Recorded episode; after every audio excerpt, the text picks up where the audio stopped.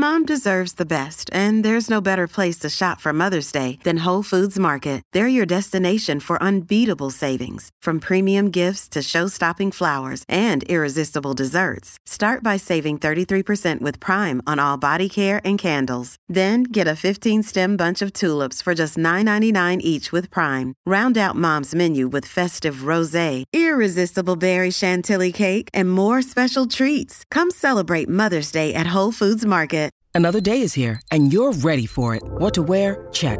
Breakfast, lunch, and dinner? Check. Planning for what's next and how to save for it? That's where Bank of America can help. For your financial to-dos, Bank of America has experts ready to help get you closer to your goals. Get started at one of our local financial centers or 24-7 in our mobile banking app. Find a location near you at bankofamerica.com slash talk to us. What would you like the power to do? Mobile banking requires downloading the app and is only available for select devices. Message and data rates may apply. Bank of America and a member FDIC.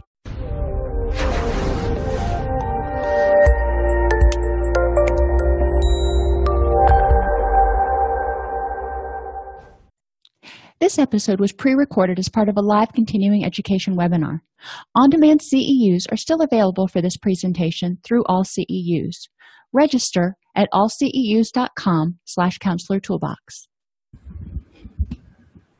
Alrighty, welcome everybody to today's presentation. Today we're talking about trans-theoretical and trans-diagnostic approaches to assessment and change.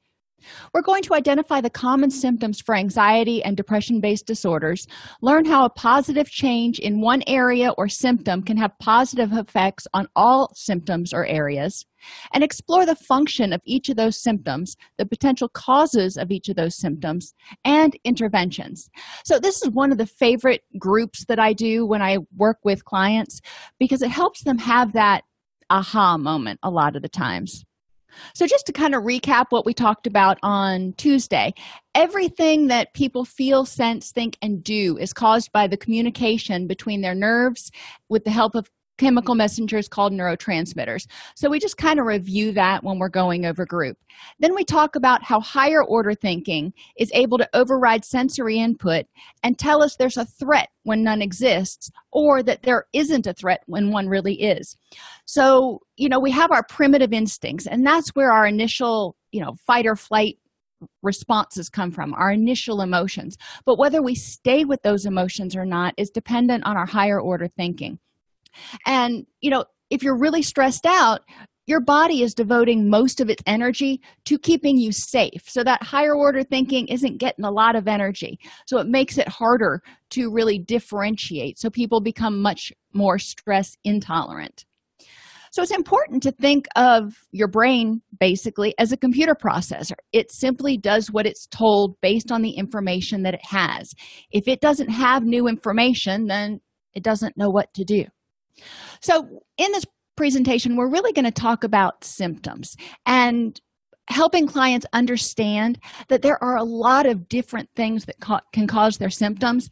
And just because they have depression, for example, doesn't necessarily mean that they have the same symptoms as their friend or their family member who has depression because depression can present in like i think 140 different 147 different ways so symptoms are designed to protect you. And that is the one of the takeaway things that I really want people to get out of group is that symptoms are designed to protect them. And once you start understanding that, then you can start figuring out, okay, protect me from what? And if we figure out the what, then we can figure out the best way to address that symptom for that person. Now, symptoms are not good or bad. It's important to remember that they just, they are. They are in existence. And one of the things that we talk about in dialectical behavior therapy is radical acceptance. And when you have a feeling of anger or anxiety or whatever, feeling that feeling, recognizing it, and accepting that I am feeling this way right now. It is what it is. Now, you can choose to fight with that emotion and go, Well, I shouldn't feel this way, or I deserve to feel this way, and nurture it and whatever you want to do. Or you can ask yourself, I feel this way right now. How can I improve the next moment? Instead of trying to make the symptom go away right away, though, you you accept it and then you need to understand the function. If you are scared, you need to say, All right, I'm feeling anxious right now why? In what way is my body trying to protect me? Why am i perceiving a threat? And then identify more alternate more helpful ways to deal with the threat. And that's the improve the next moment. You don't want to stay there if you had a bear charging at you or whatever. You don't want to stay there for an hour and converse with the bear you know and be scared out of your mind. It's important to recognize that um, you know what you want to do is figure out how to get away from the bear you know to protect yourself. So trans theoretical and trans diagnostic trans theoretical means approaching a person's presenting issues or symptoms and considering all of the potential causes emotional cognitive physical interpersonal and environmental. There are a lot of different reasons people can feel fatigued. There are a lot of different reasons people can feel apathetic or anhedonic if you want to use a clinical term so we want to try to figure out for this particular person at this particular time what's causing it Transdiagnostic means that many symptoms are common to multiple issues, like sleep changes. Is the person experiencing experiencing sleep changes because of anxiety, because of depression, because of PTSD, because they're pregnant, because, you know, because they're it's hot and their air conditioning's broken. Um, you know, what's what's going on? Hormones can be another thing that you know make it difficult to sleep. So we want to look at each individual person and we don't want to just necessarily say well you have these four symptoms so you must have depression you know we want to rule things out there are a lot of caveats and differential diagnosis is somewhat of an art than more so than a science you know we take those things and we've got to kind of decide yes we have this cluster of symptoms but what else by examining the whole person and not getting stuck on treating a diagnosis, we're freed up to really address the individual's particular issues. So instead of thinking, what treatments do I use to address depression? What treatments do I use to address anxiety? Maybe backing up and saying, let's look at this person and what interventions might we be able to use to address fatigue and apathy or you know both together or one at a time so let's take a case study and, to kind of drive this home.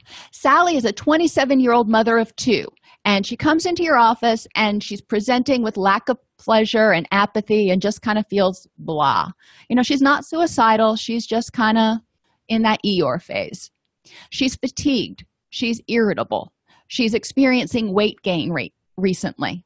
She's having sleeping difficulties. She goes to sleep, but she wakes up a lot. She's not getting a good solid night's sleep any particular night. She has a lot of feelings of guilt and inability to concentrate and indecisiveness. Okay, you know, we we have the presenting symptoms, but I want to know what's causing them. I want to know these feelings of guilt. What do they surround? You know, are they more indicative of for example, survivor's guilt from PTSD? Or are they indicative of guilt related to depression because they feel guilty that they're not doing all the things they feel they should for their family? Um, are they indicative of shame? You know, we need to explore that a little bit further. Um, so, some diagnosis possibilities that all of these symptoms would fit into include depression, anxiety, PTSD, polycystic ovarian syndrome, hypothyroid, and just plain old run of the mill stress. And stress, you might be able to squeeze it into adjustment disorder if you really need a diagnostic class classification. But you know, if somebody is going through a divorce or a breakup, you know, they may not be clinically depressed, um, but this stress really weighs on people. And when you're stress is an activation of that threat response system. And when that threat response system is going when that hpa axis is activated it reduces serotonin it reduces sex hormones. So you do tend to have all of these symptoms. The good news is you know stress is generally situationally caused or sometimes cognitively caused. Um, so a lot of times we can help people find relatively simple ways to address it. I mean it's not going to happen overnight but you know it's not like we're we're trying to figure out how to stabilize bipolar disorder or something. Um, anxiety you know when we're talking about people with anxiety there's a lot of different things that can cause anxiety. Hormone changes in perimenop- uh, perimenopause and menopause. Hormone changes postpartum can cause anxiety. This woman is a mother of two you know we want to ask when did you have your baby? You know when was the last child born? Maybe it's postpartum depression. When did you start stop nursing? If the mother was breastfeeding there's another set of big hormone changes that happens right after a mother quits breastfeeding. Same thing for if you had a male presenting because males do experience postpartum depression because they experience you know increased life stress lack of sleep and a lot of things just not necessarily the hormone changes that moms experience so there are a lot of different options now, polycystic ovarian syndrome is important for us to realize and be aware of. Obviously, it only happens in women because guys don't have ovaries. But in PCOS, a lot of clients meet criteria for clinical depression in addition to having weight gain, um, thinning hair, and uh, problems with their problems with their complexion. Um, so those are just a couple symptoms of pcos but they can be extremely debilitating and it's important for us to recognize that if somebody seems to be experiencing treatment resistant um, depression you know they've been working cognitively you know maybe they're on antidepressants. Um, it's important to recognize that the hormones that are involved or the lack of hormones that are involved in polycystic ovarian syndrome can be contributing to that depression and lethargy and all that stuff. Um, so if those aren't treated the person's going to reach this maximal level of improvement and probably not go much higher. So for them to achieve maximal improvement they need to be able to um, also see a, a general physician a primary care physician. So this is wh- why we're talking about um, transdiagnostic because uh, many of our clients are going to present with something like depression and they may have depressed mood and some unhelpful cognitions and all kinds of stuff and we can help them. But that may only be 30% of their problem. They may ha- also have some hormone issues nutritional issues sleep issues that are contributing as well as um, you know maybe general health or other medications that they're on. So we need to look at all the things that are contributing to each symptom. So the first symptom we talk about and again in when i do this group with clients i really want to emphasize to them uh, that it's important to look at their symptoms not to get caught up on just saying i'm depressed. Well what does depression look like for you so lack of pleasure apathy that's kind of uh, you have to have it in order to qualify for a depression diagnosis. But there are a lot of different things that can cause it. So you can open the group up and start talking about what do you think might cause you to have lack of pleasure or anybody to just experience lack of pleasure in most things most days for a period of at least two weeks. And you know a lot of times it's a neurochemical imbalance caused by either insufficient dopamine or norepinephrine. Um, you know dopamine is your pleasure chemical and norepinephrine and glutamate are your get up and go chemicals and your focus chemicals.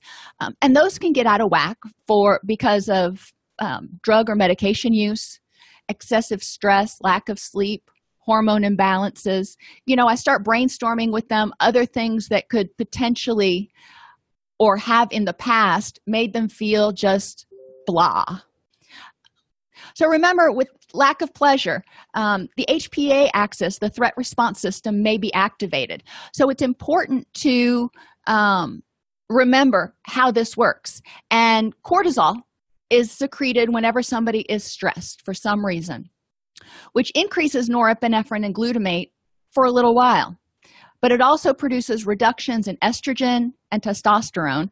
So, sex hormones and libido kind of go out the door. Um, and serotonin tends to go down, which can result in increased anxiety and depressive feelings. Without enough serotonin, there's reduced melatonin, which means sleep is impaired. And when you're fatigued and you have a low sex drive, and you know, it can all start getting additive, and you can just start feeling blah and apathetic. So I, I encourage people to look and see if there are stressors that are underlying what's going on. The function of lack of pleasure, because every symptom has a function. It's your body's way of signaling that there might be a problem and conserving excitatory neurotransmitters for a quote real crisis. If you're under stress for too long, remember we talked about this on Tuesday, the body eventually says, This is not winnable. There is no sense throwing, you know, good energy after bad. So I'm going to rein it in and I'm going to save my energy for the future. Uh, people don't want to stay blah for very long. You know, that's just not how we want to live. So it often motivates people to address it. Uh, lack of pleasure can also be a way of getting people to slow down. If they're under stress and too wound up, it may be the body's way of saying, All right, I'm going to shut you down. I'm going to take away your motivation. So you're going to sit your butt on the couch. So then I talk with clients, and this can be fun. You know, you can find different fun ways to do it. Um, a lot of times, this group is more of just a brainstorming group. But we think back over a few times when people have been depressed, apathetic, even if it was just for a few hours. And I ask them, What do you do to help yourself feel better? And people start sharing. And you know it can be watching movies going out and playing with their dog going on a walk going to some people go to bed. Um, and we talk about different options that are available. And i encourage people to start creating in this group. I give them a sheet of paper and i want them to write down three strategies for handling every symptom should they have it. Then i ask them what makes the depression or lack of pleasure worse in your life um, for some people going to sleep makes it worse. You know they start feeling even more sluggish. Um, for other people being around people makes it worse. For some people being around people makes it better. So i want to know for each client what makes it worse and what makes it better?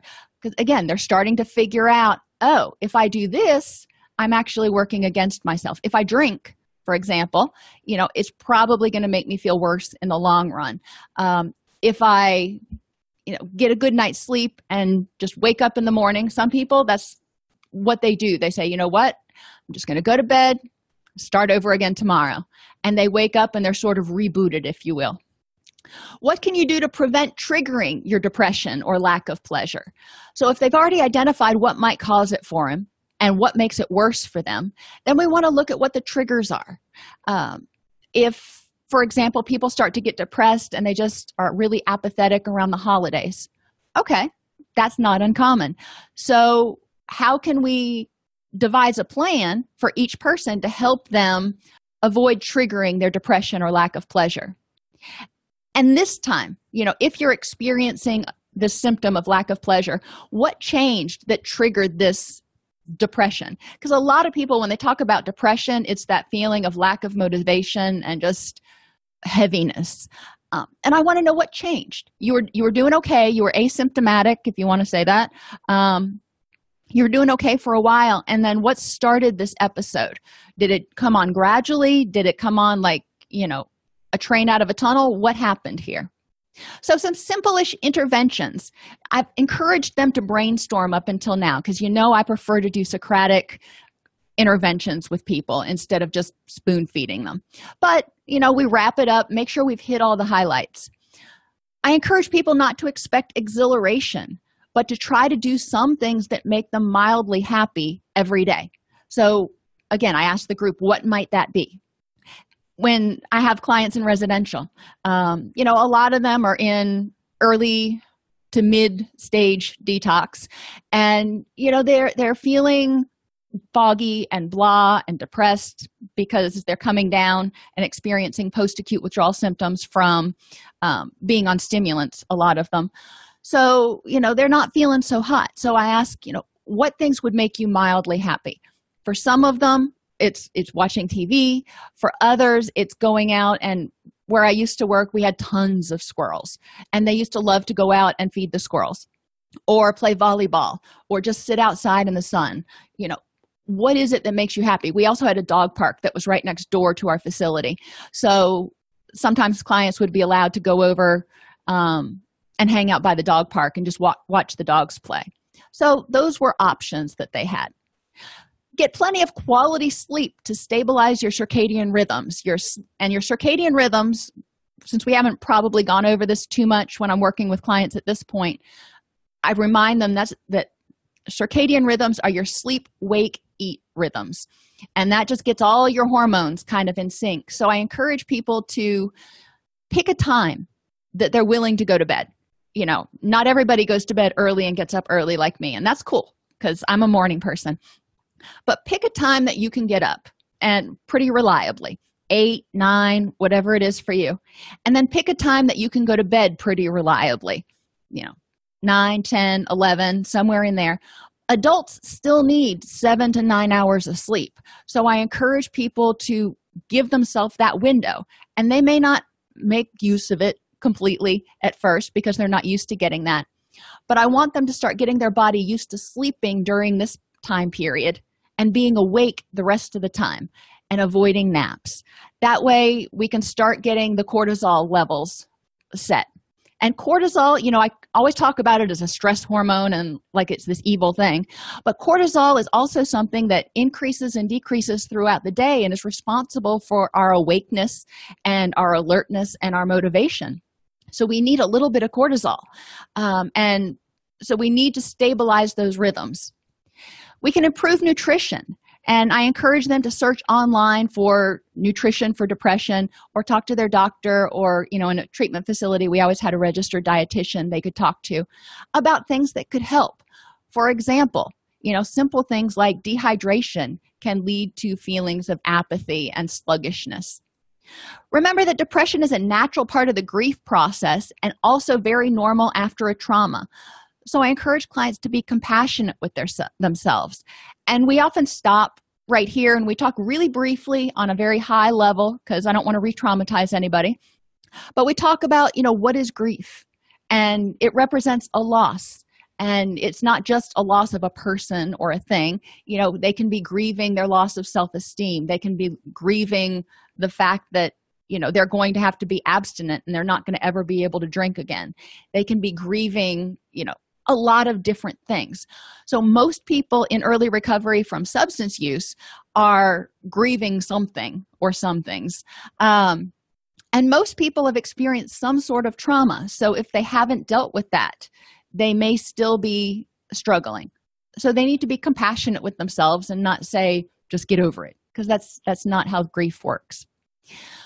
They can address unhelpful thoughts that are keeping them stuck. And that's too much to go into for the scope of this particular group. But i do point out and I, I, ask them what do you think unhelpful thoughts are? And you know a lot of times i get this blank stare because this is you know one of the first three groups i usually do with people. And uh, so we talk about personalization you know thinking something is all your fault or always thinking that people are thinking things are all your fault. Uh, so i encourage them to use challenging questions.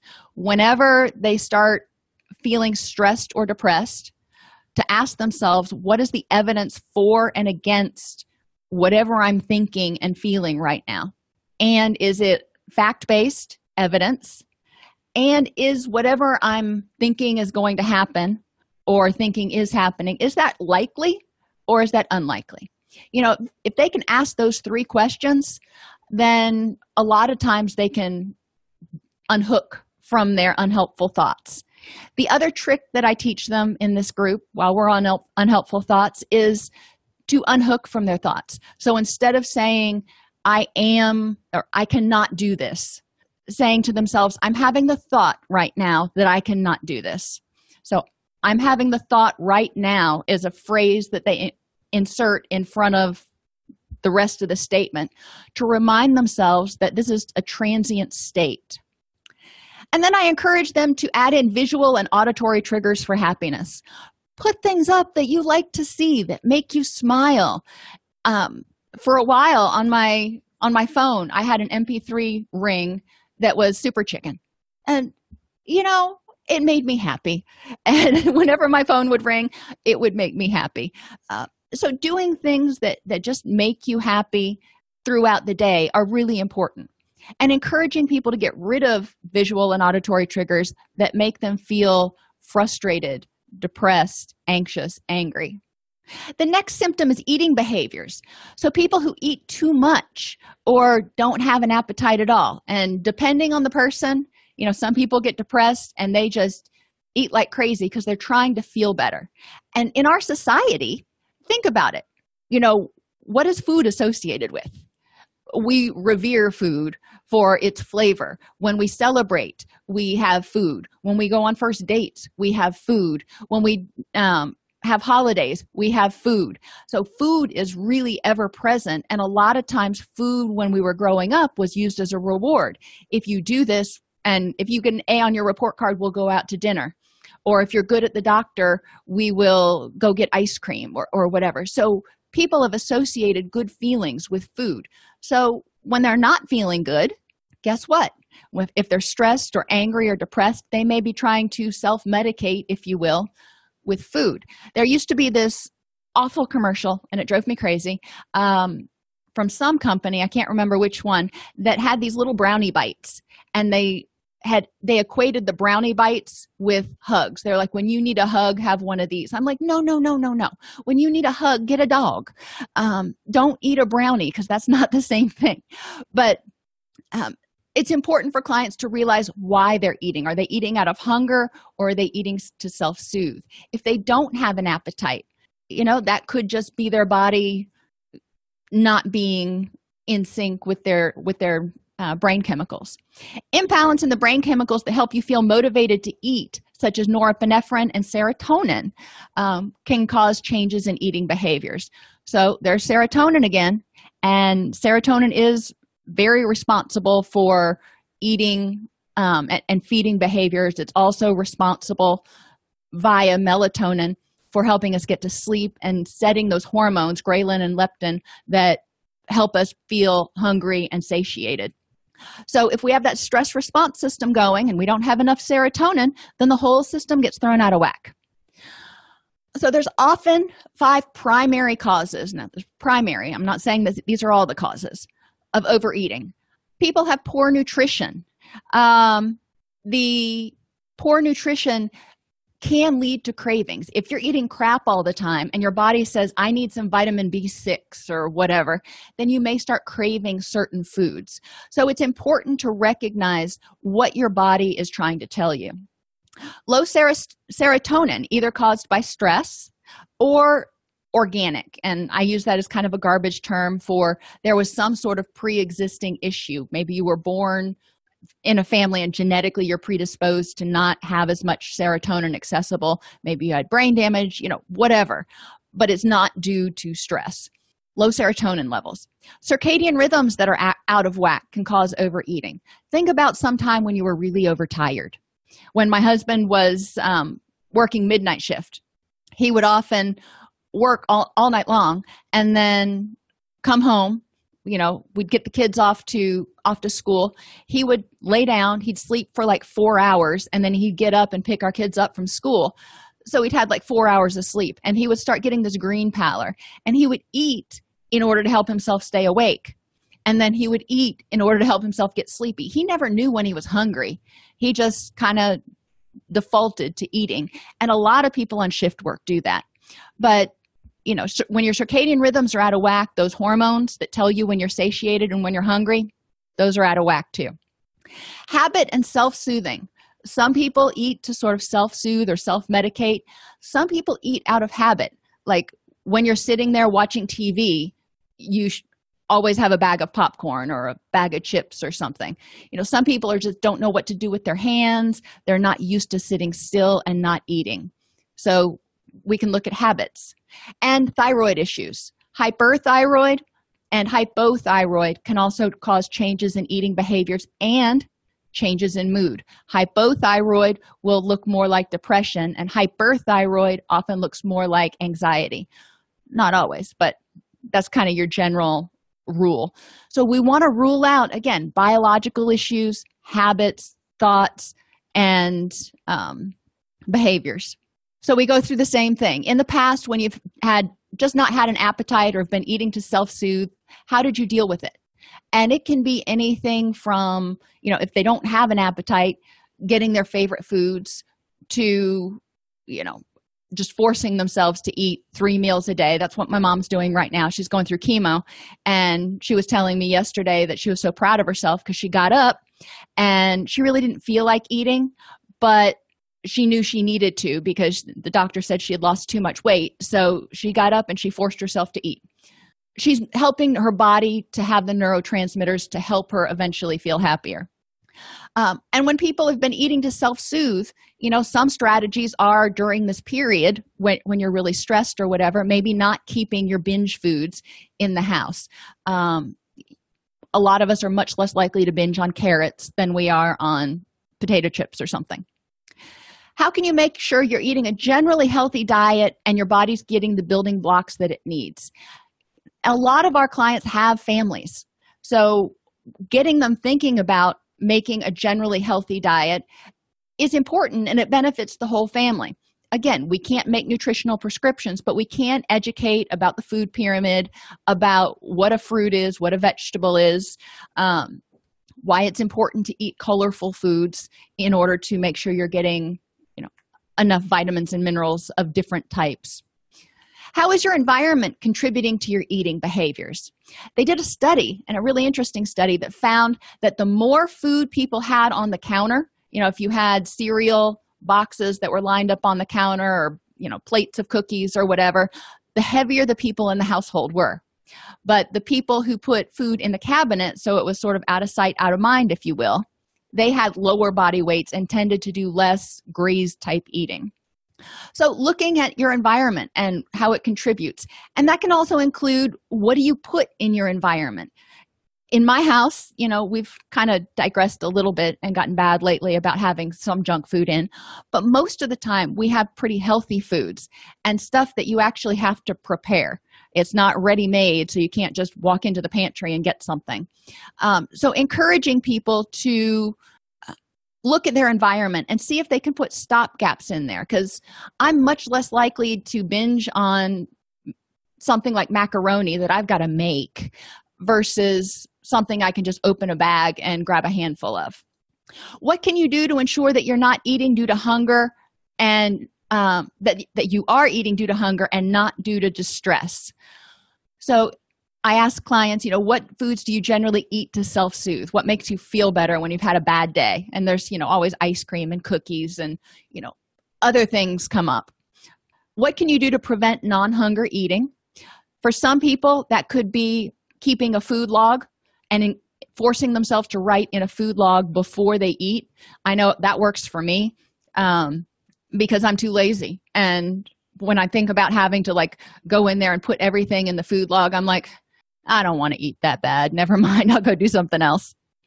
And what can you do besides eating to distract yourself or self soothe? And we go back to the DBT acronyms of accepts and improves to help people figure out alternate things they can do when they're feeling like they want to eat, but they're not hungry. And again, they can unhook from that feeling by saying, I am feeling like I want to eat right now. I did that last night. I was sitting there watching TV, and we had three commercials in a row that were just amazing, not healthy, but amazingly look, looking foods. And I was so tempted to go up and get something to eat. And I'm like, no, you know what? I'm not hungry right now. I'm just having the thought that I want to eat, and that thought will go away. And it did. So, some simplish interventions get enough sleep so you're not eating to stay awake. Stop consuming caffeine at least eight hours before bed. That'll help you get better, more quality sleep and reset those feeding hormones. Drink enough water, even if it's sparkling water and Powerade. That helps people reduce their their um, non-hunger eating and their craving eating. Have three colors on your plate at every meal. Eat foods you enjoy, but in moderation. A dietitian I worked with one time said, unless there is a physical reason to do it. Don't eliminate any food because as soon as you eliminate it you're basically setting yourself up cognitively for a binge a lot of times. So you know allow yourself to have things in moderation. Maybe don't keep them in the house um, but allow to have yourself to have foods you enjoy occasionally in moderation. Use a plate don't eat out of the bag. Experiment with essential oils some like um, uh, peppermint and you know cloves and some of those things can increase appetite and some like grapefruit can decrease stress and cravings. If you just can't stomach eating talk to your doctor about a meal replacement which you know generally they're going to say you shouldn't do it for a long period of time but as a stopgap a lot of doctors would rather have you properly nourished than not. So again that's a, something to decide with your healthcare professional sleeping behaviors is another thing that gets out of whack in a lot of different disorders. So what's going on here? Sleeping too much can indicate poor quality sleep due to stress. You know when we're stressed we dream more we toss and turn more. It's harder to get to sleep. We may wake up more. Poor sleeping habits such as you know not going to sleep at the same time sleeping with the television on letting the dog sleep in your bed or the cat um, pain hormone or neurochemical imbalances you know if you don't have enough serotonin you're not going to have enough melatonin. If your hormones are out of whack you may have hot flashes um, allergies and sleep apnea that make you cough or stop breathing and poor nutrition. You know again you need the good nutrition in order to make the melatonin so insomnia can often indicate an inability to relax and i encourage clients to learn uh, progressive muscular relaxation um, yoga stretching. Identify anything that can help them relax. Uh, i identify help them um, remember that pain makes it difficult to sleep. So if they have pain even if it's just a little bit of pain um, trying to figure out how to get rid of that. And stretching usually helps for a lot of patients they can work with a physical therapist if they've got low back pain or, or whatever to get rid of some of the kinks from the day and insufficient serotonin or melatonin um, which are both also implicated in depression when you're not getting enough sleep, you can't recharge as efficiently, so you're more tired. It's kind of like when you're trying to charge your phone and watch a YouTube video at the same time, it doesn't charge nearly as fast. Well, that's what you're doing to your brain when you're stressed and your brain is still going a million miles an hour and your body's trying to rest and relax. When you're getting too much sleep, your body doesn't secrete melatonin at the right times, leading to poor quality sleep and feeling exhausted all the time. You know if you're getting too much sleep you're sleeping 16 hours then you may have this kind of hungover feeling because your body doesn't know when it's supposed to be awake. The cortisol is not getting secreted to tell you to wake up and the melatonin may not be getting secreted anymore either because you're not getting enough daylight and you're not getting enough nutrition and other things when you can't sleep, it typically indicates that your HPA axis or your threat response system is activated. Why? Well, it keeps you from being vulnerable. Your HPA axis is saying you need to stay alert here just in case. So, how do people cope?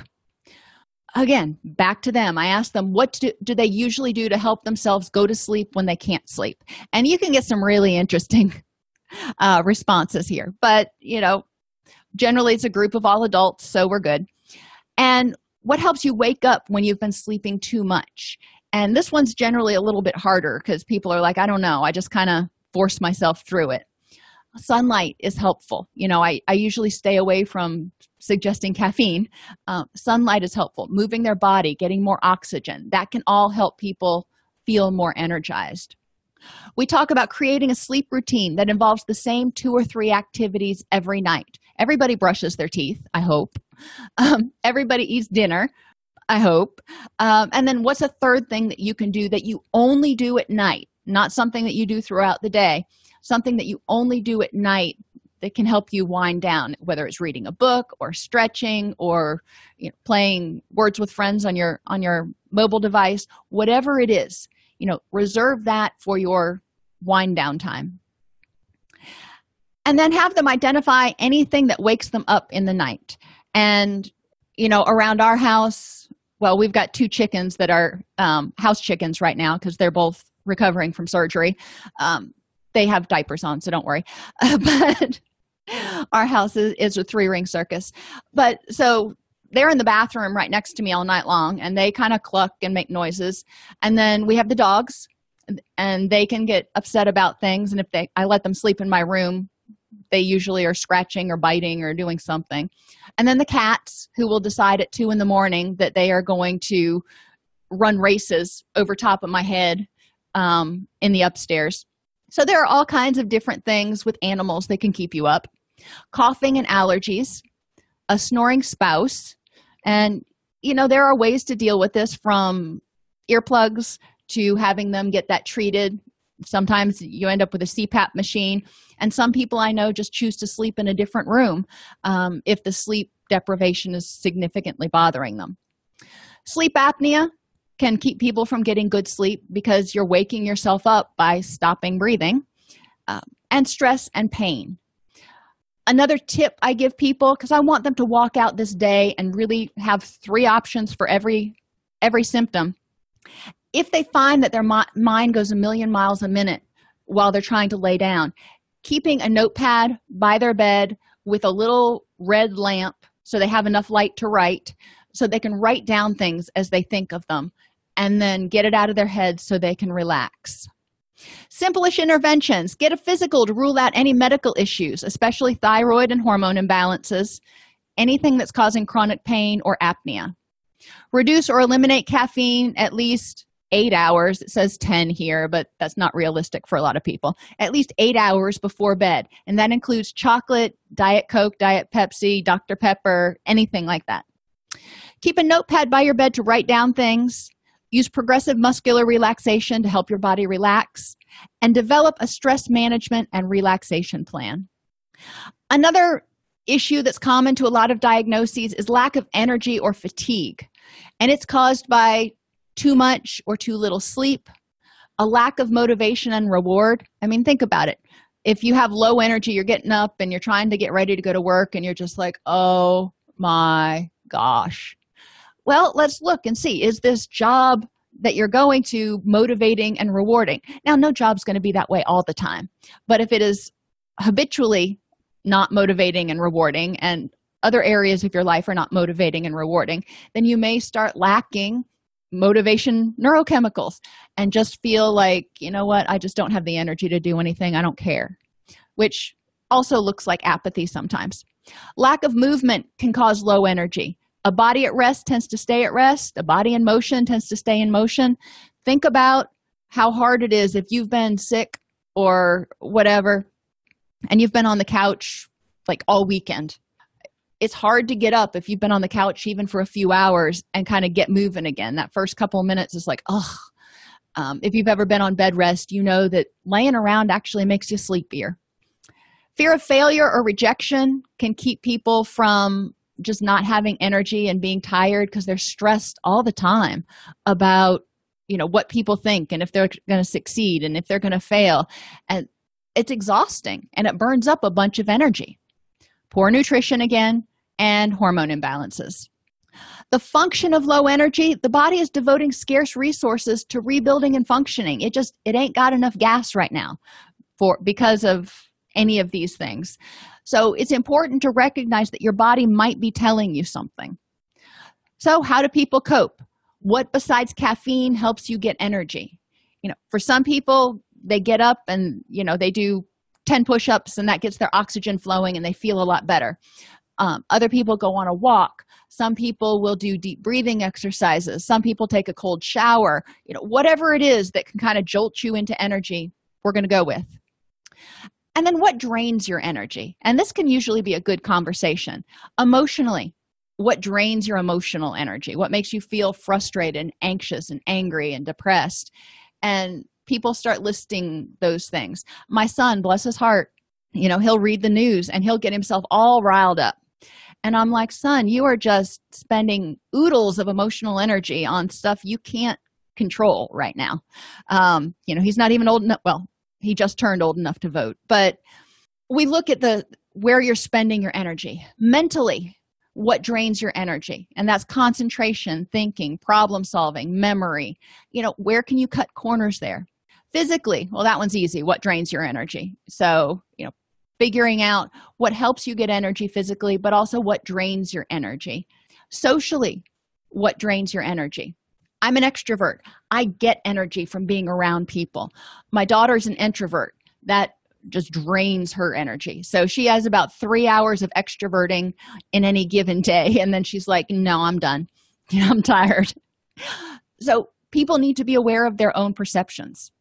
And environmental what drains your energy?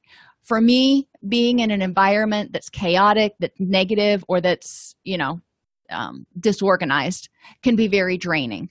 But that's not the case for necessarily everybody. When you felt low energy or lethargic in the past, how did you help yourself feel better? It's always better to go back to what have you done in the past that's worked. Alrighty, so get up and move around. Try doing 15. And you know, this is one of my favorite um, um, what's the word I'm looking for? Uh, interventions sometimes you're sitting on that couch and you have no energy and you're just like, oh my gosh, I just don't want to do anything.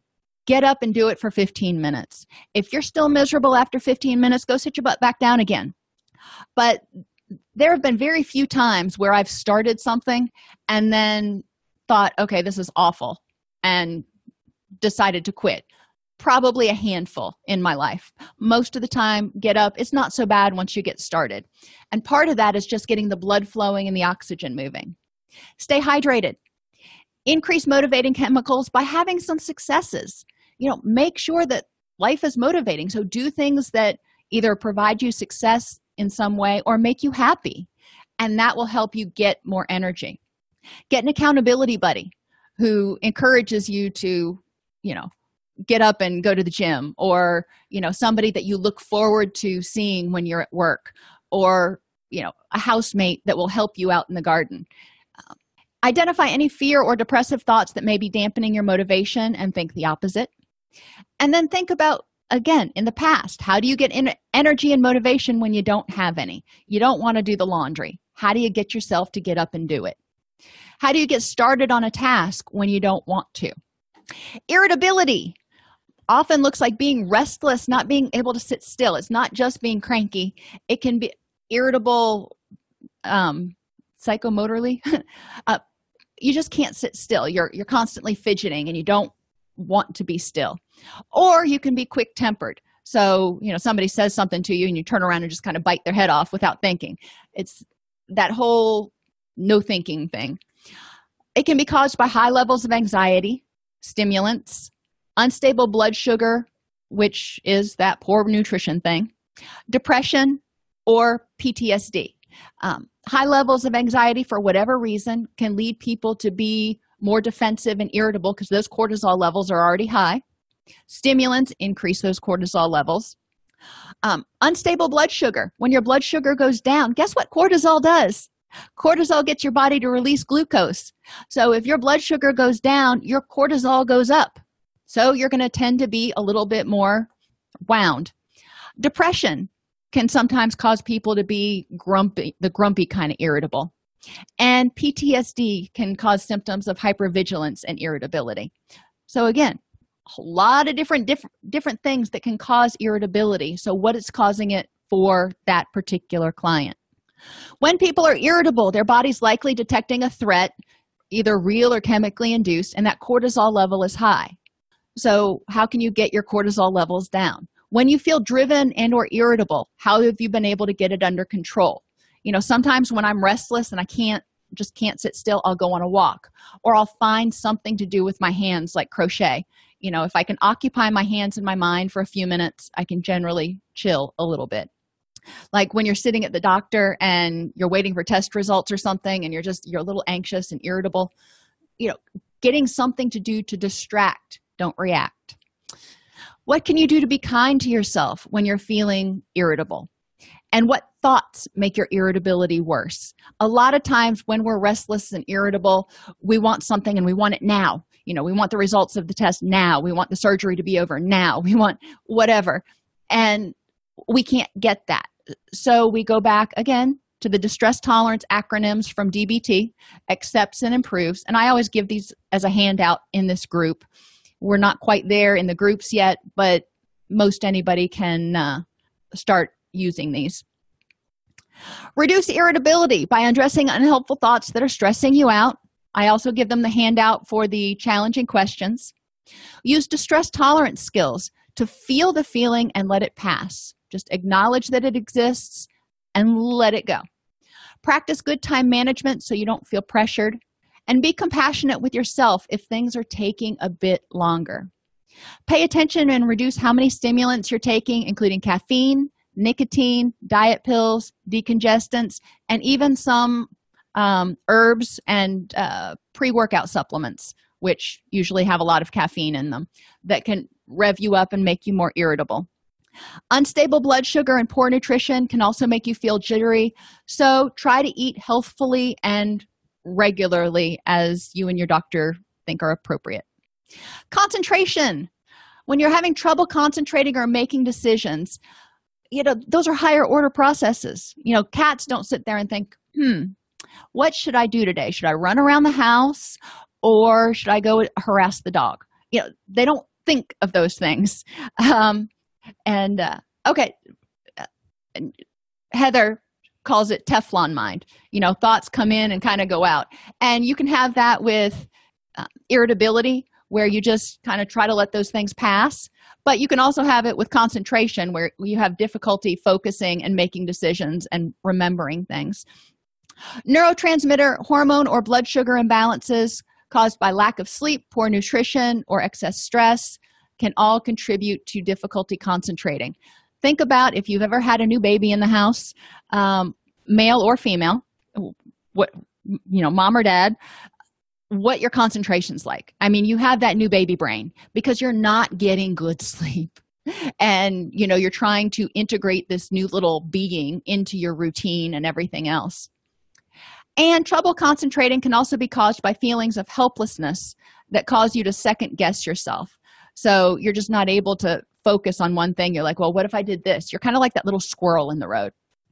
Function of concentration. Well when you can't concentrate your body is trying to help you conserve energy. If it's struggling to just keep going it's not really worried about those higher order thought processes and concentrating on work. It's worried about resting and repairing and focusing on the things that have a direct impact on your survival so how do people cope when they're having difficulty concentrating?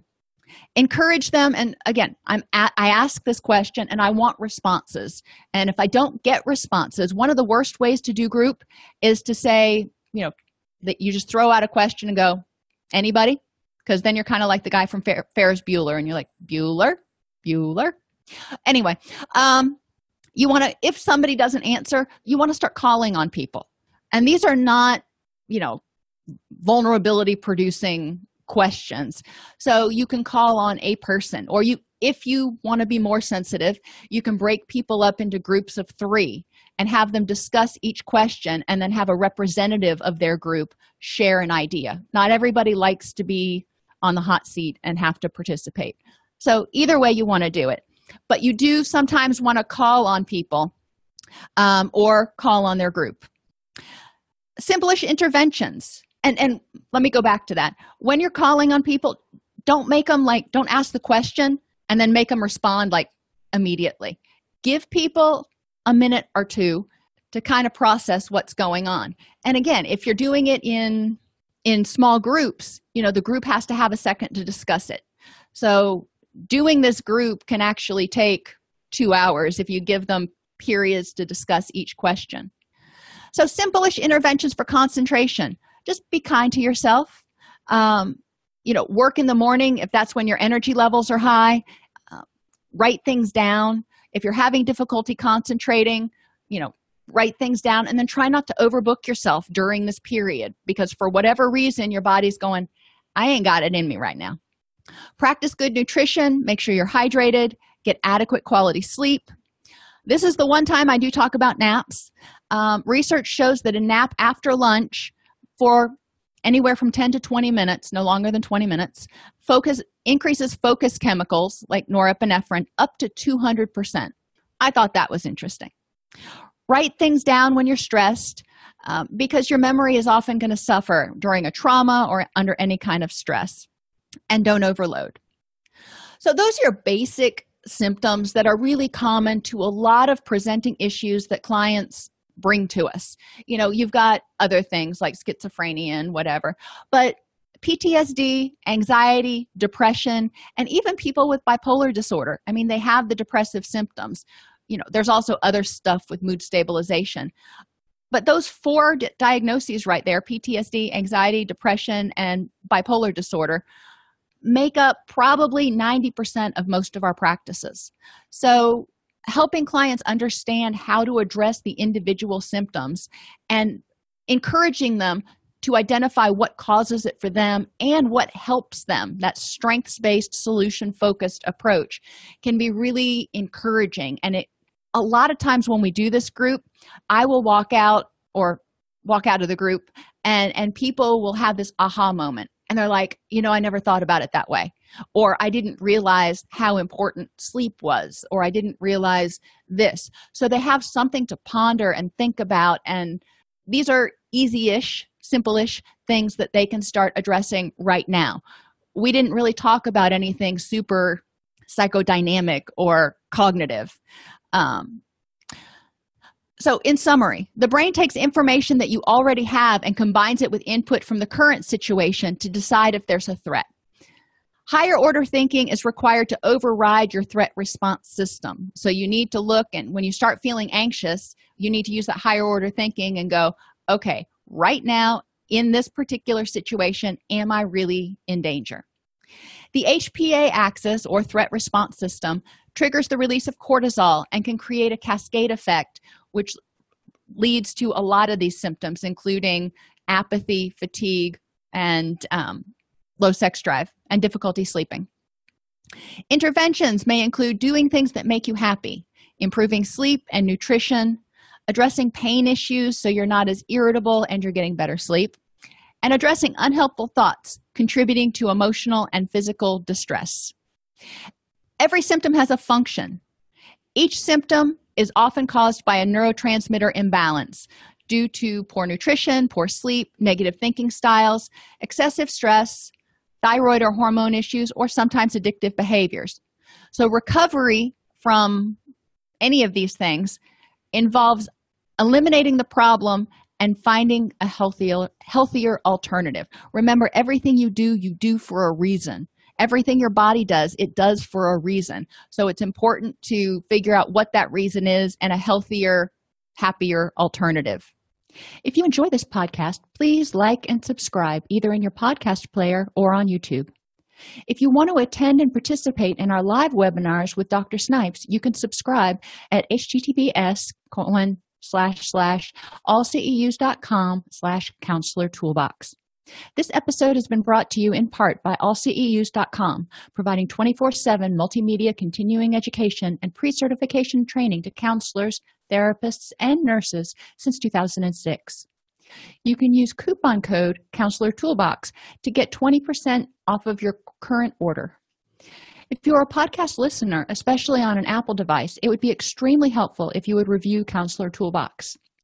To do this on your Apple device, go to the podcast app, search for Counselor Toolbox, select the icon for the podcast, tap the Reviews tab in the middle. You should then see an option to click Write a Review. We love to see five star reviews, so if there's anything we can do to make this podcast even better for you, please email us at support at allceus.com.